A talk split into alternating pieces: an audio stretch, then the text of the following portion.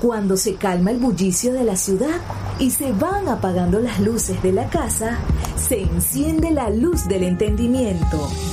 Desde este momento comienza Puerto de Libros, Librería Radiofónica, programa que contiene todos sus elementos tipo A. Puede ser escuchado por niños, niñas y adolescentes sin la supervisión de padres, madres o representantes. Comienza Puerto de Libros, Librería Radiofónica.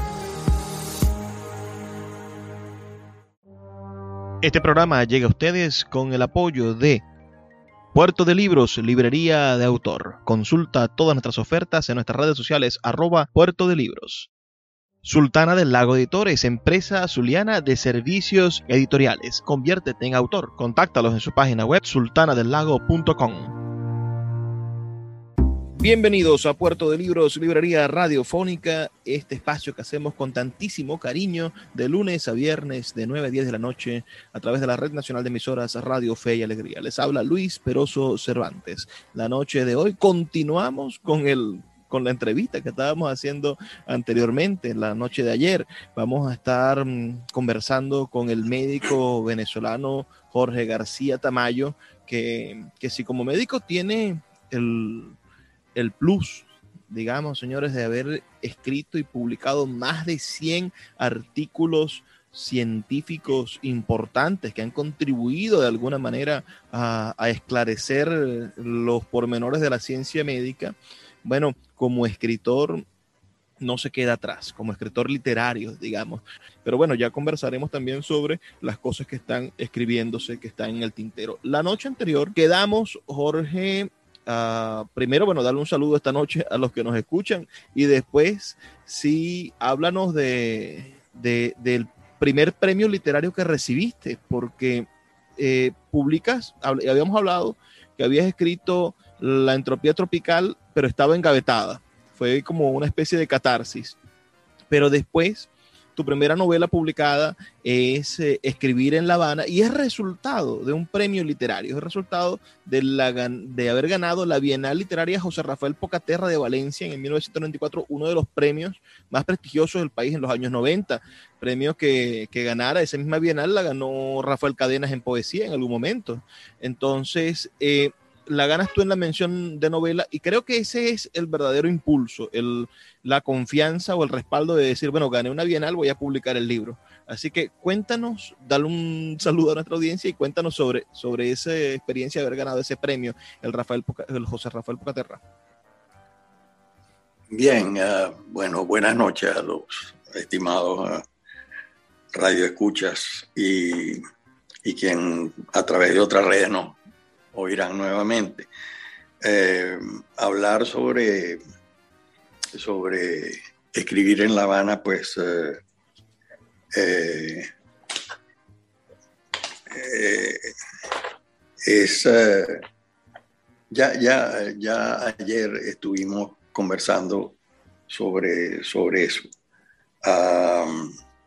yo, yo quería referirme a ver, dime eh, nuevamente, Luis. El, el, el, asunto de ganar el premio, ¿tú crees que te habrías dedicado a la escritura? Ya. ¿Te has dedicado si no hubiese ganado esa bienal? Sí, lo del ganar el premio fue de verdad una sorpresa, una sorpresa impresionante. Yo, yo recuerdo que me llamaron por teléfono, yo estaba trabajando en el, en el Instituto Anatomopatológico en una cosa de algo de unas autopsias y, entonces me llamaron por teléfono y me dijeron, mire usted, eh, se ganó el, el, premio de la Bienal y dígame una cosa, usted es extranjero, ¿verdad? Y digo, bueno, eh, más o menos. y me dice la señora que hablaba cómo, cómo que más o menos.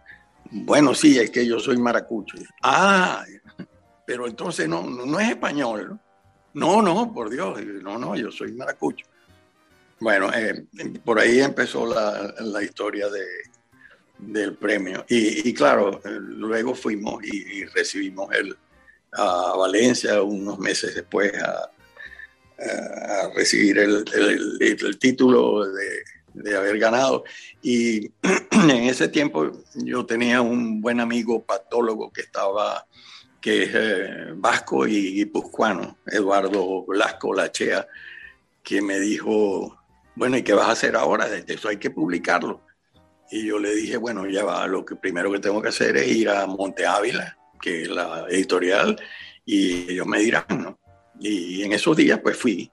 Y en Monte Ávila me dijeron, sí, ok, está bien, eh, usted lo vamos a poner en lista de espera y dentro de unos dos años más o menos, pero yo salí pues eh, eh, decepcionado y le comenté eso a Eduardo, y pero están locos, y dice, ¿cómo es posible que ya yo tengo una, una editorial en San Sebastián, en el País Vasco, donde mi hermano publica libros de, de derecho, que él es abogado, y ya lo vamos a publicar.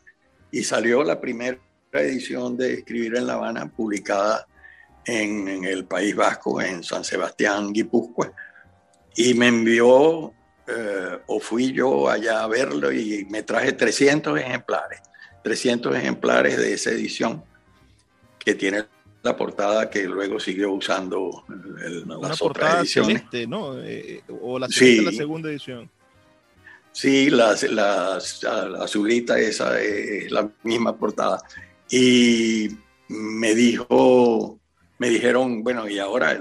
bueno, ¿qué hago? Entonces la llevamos a la librería Guaymare en, Chacao y, vino la, la presentación de la novela, cosa que pues, yo desconocía toda esta parafernalia. De, y, bueno, a partir de ahí la librería Coaymare vendió los, los 300 ejemplares. Me acuerdo que una vez me dijeron, mire, venga por aquí, que tiene, tiene un cheque, eran algo como 20 mil bolívares, que yo nunca fui a retirar, por cierto.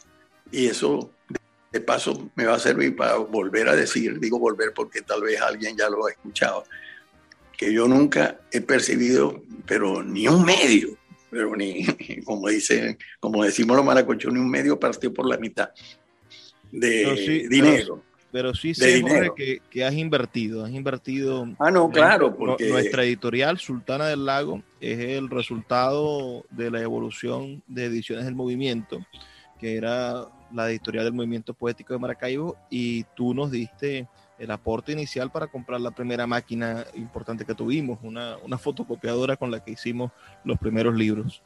Sí, eh, porque la, la ilusión de, de, que había que publicar literatura y que la gente tenía que aprender a leer literatura y acostumbrarse a eso eh, siempre fue el, el, el motivo de nuestra preocupación. la segunda novela que publicas es eh, una novela que publica el Estado. Ahí ya consigues por fin eh. que te ayuden a financiar el, proyecto, eh. aunque, aunque ya me no, no, lo, publica la gobernación del Estado Zulia en 1997, La Peste Loca. Esto es importantísimo porque resulta que yo todavía no tenía nada publicado cuando vine a Maracaibo con un manuscrito de eso que yo decidí llamar La Peste Loca, porque era una cosa que se relacionaba con la encefalitis equina venezolana y un investigador y las dificultades y unas dificultades inventadas sobre el gobierno que está en contra de la investigación. Y bueno, eh, para mi sorpresa, porque también tenía un lenguaje muy personalmente, era una agresión contra la figura del presidente cambiante del sistema democrático. Y a Jesús Ángel Parra Semprún le pareció fantástica y yo me quedé asombrado, pues dije, pero este tipo me dijo, no te preocupes que esto se publica. Y lo publicó la gobernación del estado en la época de, de, Arias Cárdenas. Y en una colección que se iba a llamar Madréporas, como, bueno, en fin.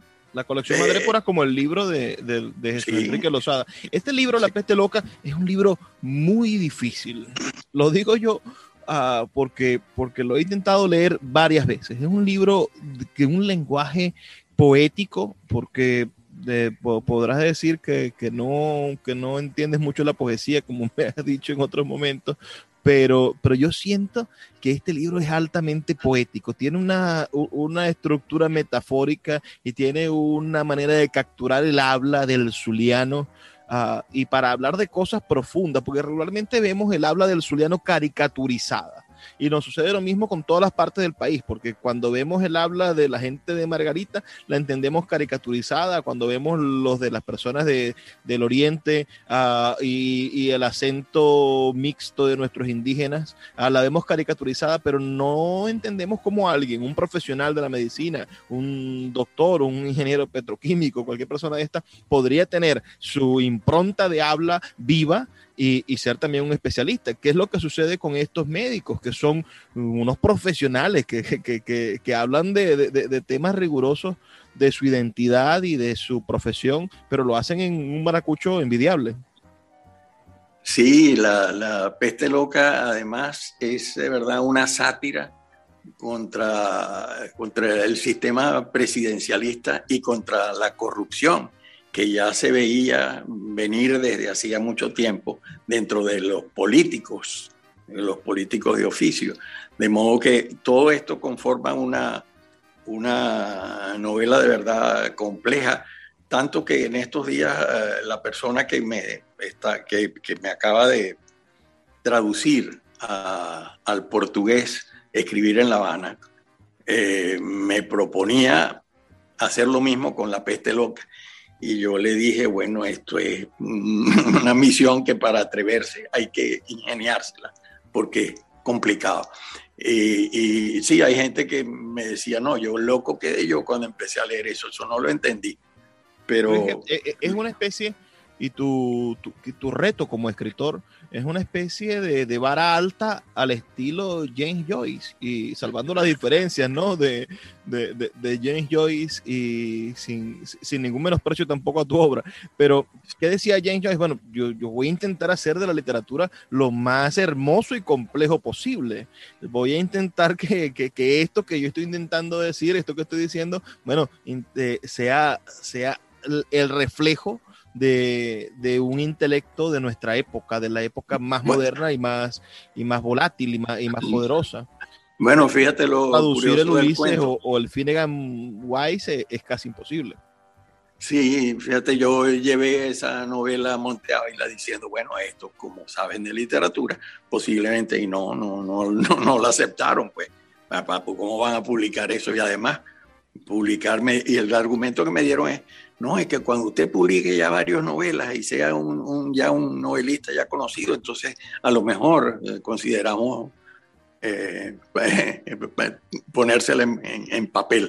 Y, y, fue tan eh, desesperante la imposibilidad de publicar una segunda edición que yo usé 200 dólares que daban de Cadivi en, ese, en aquel tiempo y se lo envié a una editorial en California para que hiciera una segunda edición, sin saber quiénes eran ni nada. La editorial se llama Windmills y publicaron una segunda edición. Entonces yo dije, ah, pero yo cómo, cómo la veo y cómo lo tengo. Entonces me dijeron, bueno, cada libro cuesta 26 dólares y, y bueno, yo compré, compré seis libros de los míos, les regalé uno a, Jesús Ángel Parra, me acuerdo, y, los otros también terminé regalándolos y tengo una segunda edición que por internet puede ser que alguien se le haya ocurrido eh, pedirla, pero no lo creo. Yo Vamos, vamos, a hacer una pausa, Jorge, y, y, pareciera que estuviéramos contando unas letanías, unos sufrimientos, pero ya van a venir las cosas sí, buenas. Pero, pero súper surrealista, ¿viste? Sí, vamos a hacer una pausa, son solamente dos minutos, ya volvemos con más de Puerto de Libros, Librería Radiofónica. Síguenos en arroba Librería Radio.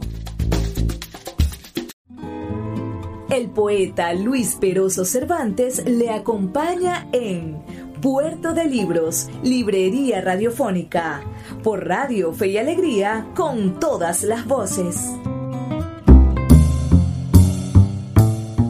Seguimos en Puerto de Libros, Librería Radiofónica, bueno, explorando la vida del médico y sobre todo novelista, escritor, uh, literato, Jorge García Tamayo, uno de los hombres más cultos. Hoy hemos estado hablando de su literatura, de las novelas que él ha escrito, que quisiéramos, deseáramos que todos ustedes puedan tener acceso a ellas. La mayoría de estas novelas están disponibles eh, para que usted las descargue gratuitamente en el blog de Jorge García Tamayo. Hay otras que vamos a empezar a, a poner en la circulación del gran monstruo de los libros de Amazon pero, pero sí, sí es un autor que usted puede empezar a conocer y a leer sin ningún costo muy pronto.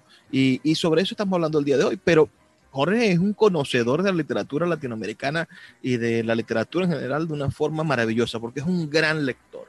Y yo creo que eso es lo que lo, que lo hace sin duda un gran escritor. No se puede ser un, un, escritor de calidad, no se puede intentar tener una propuesta literaria propia si no se lee antes.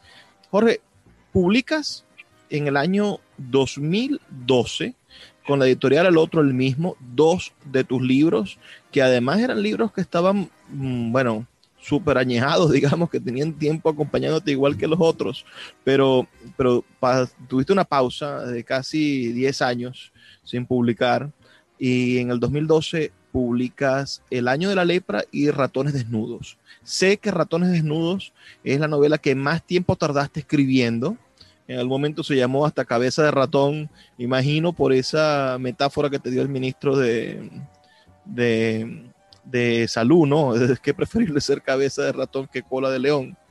Ah, pero háblanos de estas novelas, de estos dos, de estos dos libros, que por cierto, el año de la lepra acaba de ser publicado por Sultana del Lago Editores y ya está disponible en Amazon y en Google Play Books para que cualquier persona en el mundo pueda adquirir este libro y le llegue a la puerta de su casa. Pero háblanos primero de Los ratones desnudos, de esa novela que, comentamos al principio y, del por qué, el, el por qué tú consideraste o me dijiste en el momento que era tu mejor novela.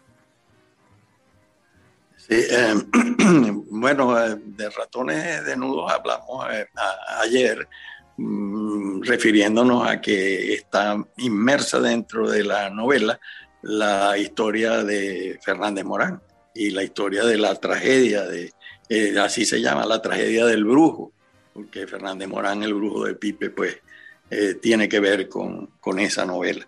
En realidad dio la circunstancia de, conocer eh, personalmente yo a Víctor Bravo, un personaje muy conocido en Venezuela desde el punto de vista de la cultura. Y eh, me preguntó que si tenía algo y yo le di el manuscrito de Ratones de Nudo. lo leyó y le dije, bueno, ¿y no tienes algo más? Y yo, claro, yo tenía listo ya, porque 2011 eh, el, año de la lepra, pero de verdad que no me atrevía a, ni soñar con publicarlo. De manera que yo le dije, pues sí, yo tengo aquí otro, no, no, ven, venga acá. Y entonces eh, Víctor Bravo hizo el esfuerzo en aquel tiempo, eh, algo en Colombia, luego en Caracas, y, finalmente pues se publicaron las dos novelas eh, con 2011, 2012. Y, y bueno, eh, ese es la, el, origen de, esta, de estas dos de. De Ratones Desnudos, yo rescato la, la estructura de esa novela que a mí me, me, parece por demás curioso, porque es como si estuviesen haciéndosele entrevistas a los personajes de, de, de esa novela. Me, me, recordó lo comentamos en aquel momento, yo estaba febril leyendo a Bolaño y te dije, bueno, es que tu novela me recuerda a, los detectives salvajes de Roberto Bolaño, este, este personaje, este periodista que está en búsqueda de, de una verdad de, unos personajes, eh, de, descubrir qué fue lo que pasó en ese laboratorio y que se consigue con, voces tan disímiles, ¿no? Tener la capacidad de crear personajes completamente diferentes uno del otro, habla de tu maestría en la narrativa y, de permitirnos encontrar el alma de cada uno, porque capítulo a capítulo, personaje tras personaje, vamos a encontrar que, que son totalmente diferentes. Son personas que, podríamos decir que existen y que fueron prefiguradas por tu imaginación. Eso a mí me, me, maravilla y me quito el sombrero. Como dice Joaquín Sabina, si vale la pena tener sombrero para quitárselo, entonces me quito el sombrero frente a la pieza de, perfección narrativa que es Los ratones desnudos. Eh, sí, esto tiene un, detalle interesante porque me lo han preguntado otras ocasiones. Bueno, ¿y cómo hace usted? Es que eh, esos personajes de verdad existen. ¿Cómo, cómo los, eh, los inventa completamente? ¿De dónde saca? Eh, es decir, es verdad. Por ejemplo, quien, quien narra la, situación, que es un, un, periodista, que por cierto al principio hay una acotación que dice que eh, pasan más apuro que un reportero de guerra en la guerra de los Balcanes, porque los periodistas o los comunicadores sociales eh, hay que ver lo que les cuesta para realmente ser honestos en su trabajo y decir la verdad, porque la verdad a veces no es tan fácil de decir. Bueno, este señor que se llama Hernando Salazar, tiene el nombre de un amigo mío que murió hace años ya, eh, va a través de entrevistas a buscar la realidad de una institución que la gente cree que existió en Maracaibo, pero realmente no existió, que se parece un poco al Instituto Anatomopatológico donde yo viví, con personajes que he extraído de allí. Y, todo eso conforma pues eh, una historia de una investigación donde, donde la microscopía electrónica y Fernández Morán tienen su, su papel. Pues eh, eso creó la, la novela eh, Ratones Desnudos.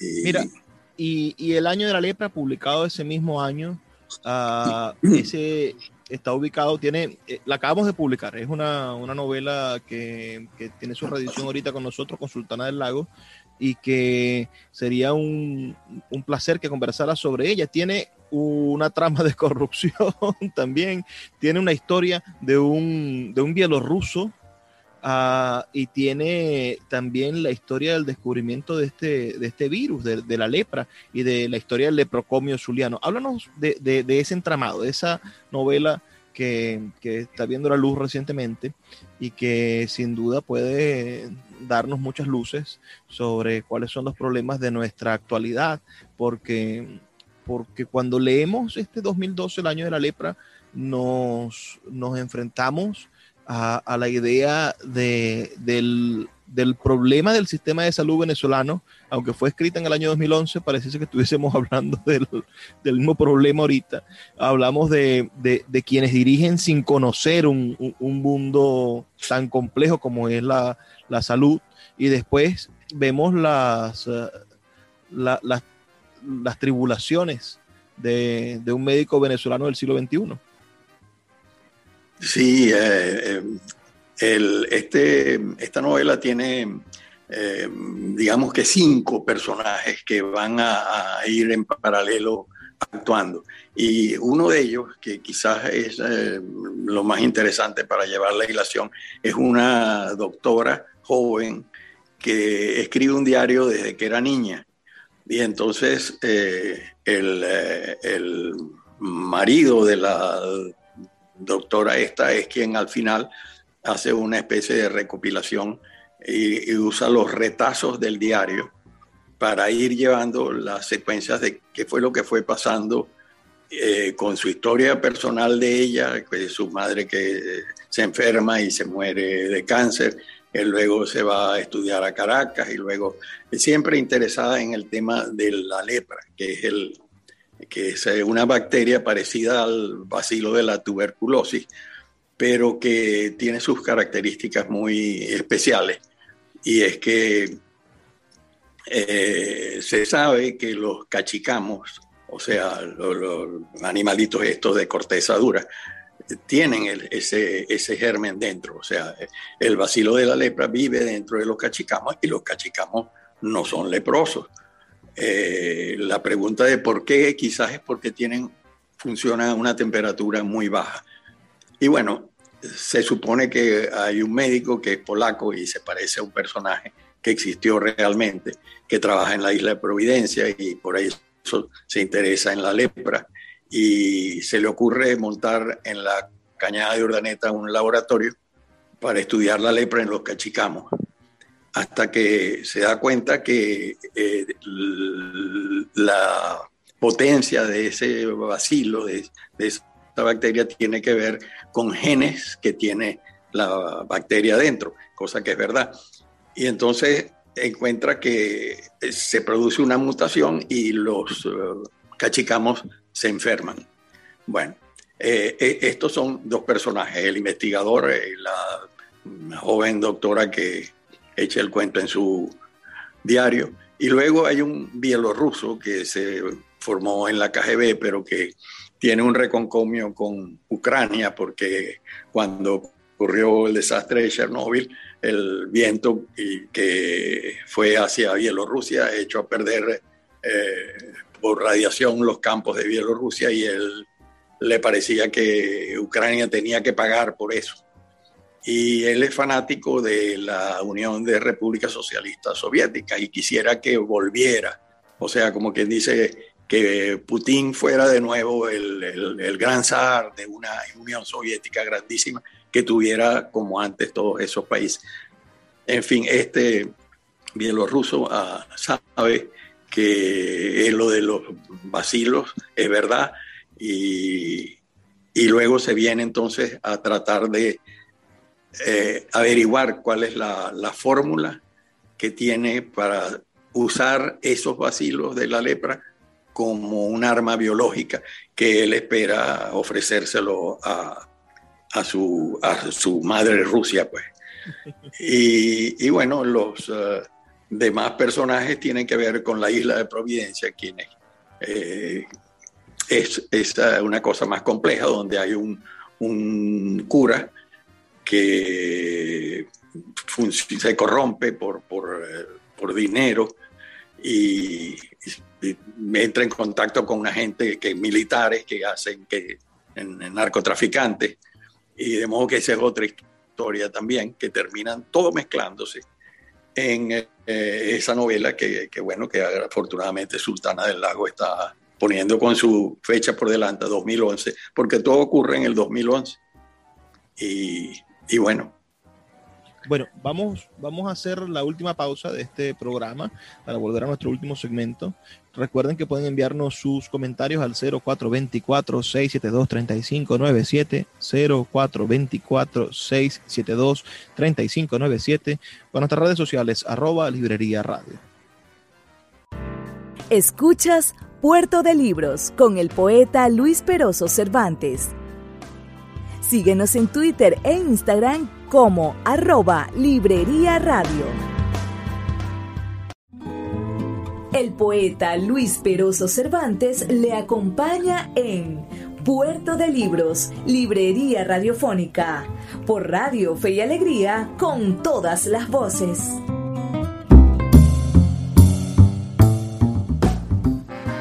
Seguimos en Puerto de Libros, Librería Radiofónica, ya en el último segmento. Nos robamos a Jorge García Tamayo durante dos programas. Ha sido de verdad un placer conversar contigo, Jorge. Uh, solamente hemos hecho este, este trabajo así doble con Víctor Mayor, que nos dio una entrevista bastante larga, y el profesor José Quintero Huer también le hicimos dos, dos episodios. Pero bueno, tu vida merece esto y mucho más. Jorge, hablemos de, tu última novela, de Besalio el Anatomista, que, salió publicada en el año 2016 por Ediciones Astrodata. Y, sé que Besalio es uno de los personajes de la historia de la humanidad que más te fascinan. Que ese hombre que a pesar del oscurantismo decidió violar las reglas para, para hacer una anatomía, para dibujar. Además era un excelente dibujante. Ah, para dibujar una anatomía del cuerpo humano. Háblanos de la pasión que te llevó a escribir esta novela y, bueno, que esta es una de las pocas novelas, si mal no recuerdo, donde hay una historia de amor feliz, porque en las demás el amor es como, como algo un poco más tortuoso. Sí, bueno, el personaje de Besalio, pues, al fin y al cabo, como anatomopatólogo, eh, la anatomía eh, lo conoce uno desde, desde que empieza a estudiar y siempre, siempre me interesó. Me acuerdo por allá hace muchos años un congreso que hubo, yo, yo, di una charla sobre, sobre Besalio y, y era la época en que nosotros consideramos que las autopsias era el control de calidad de la medicina.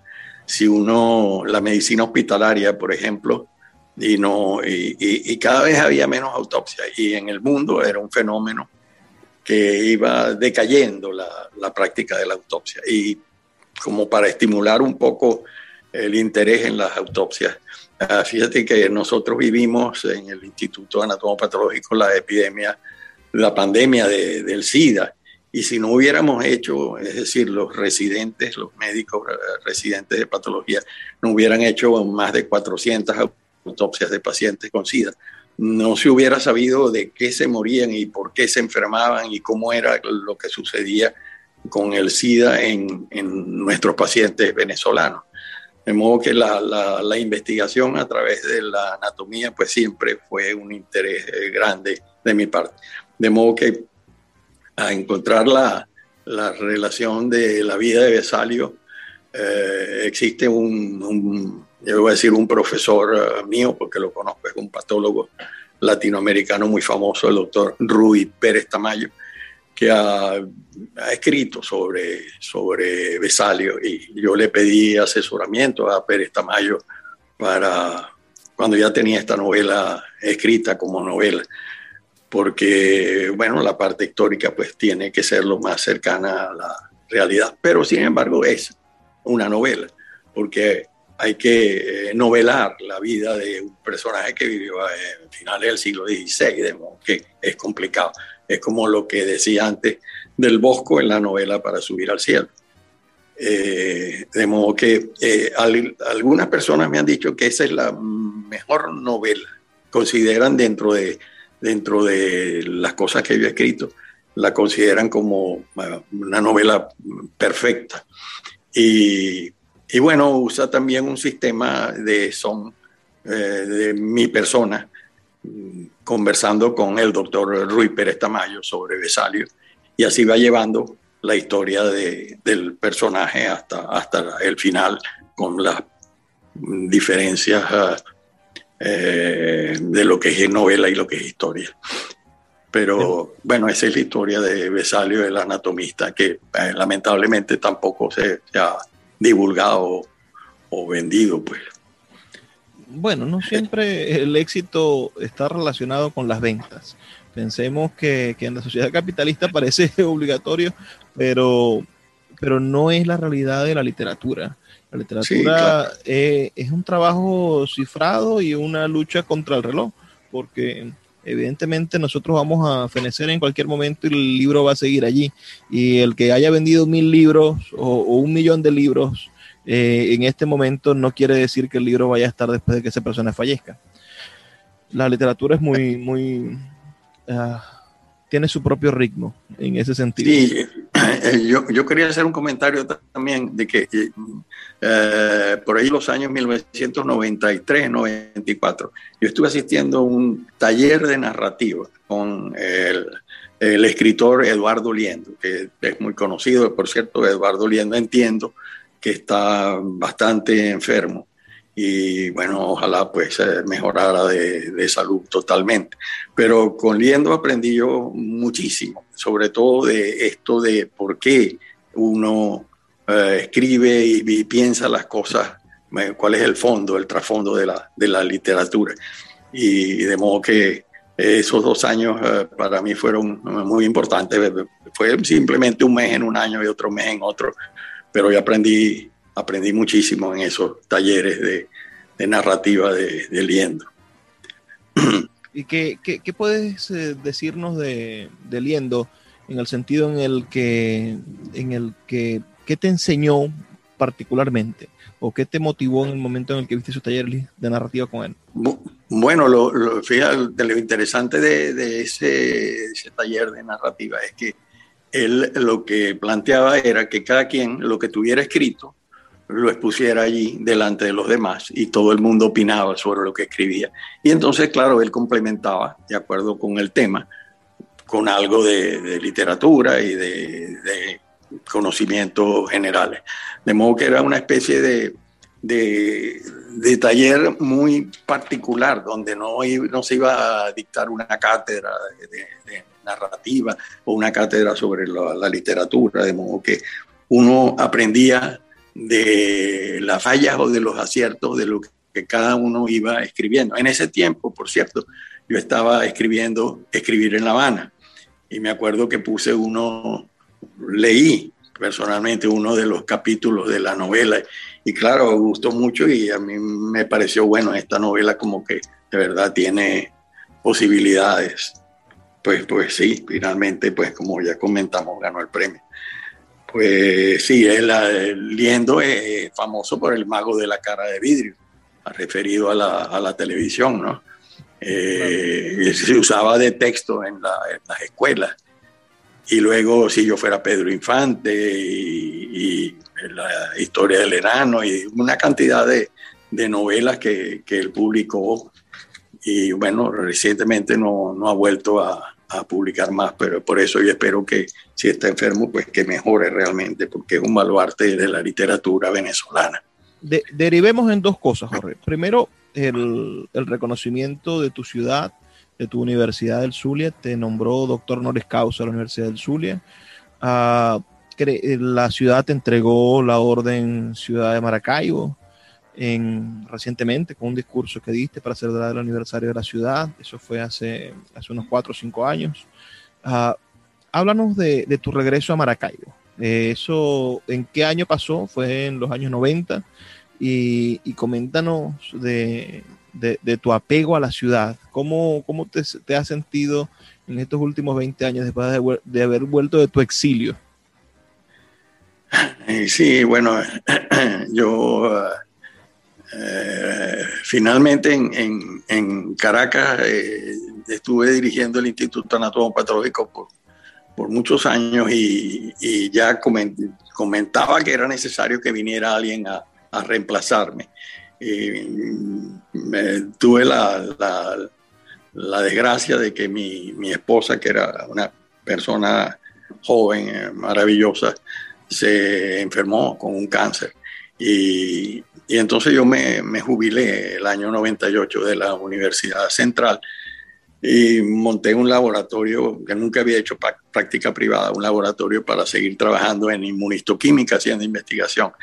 Y, luego de cuatro años de muy, muy triste y tortuosos eh, problemas, eh, ella falleció y, yo quedé un poco como inestable. Seguía trabajando en investigación, pero ya fuera de la universidad porque me había jubilado.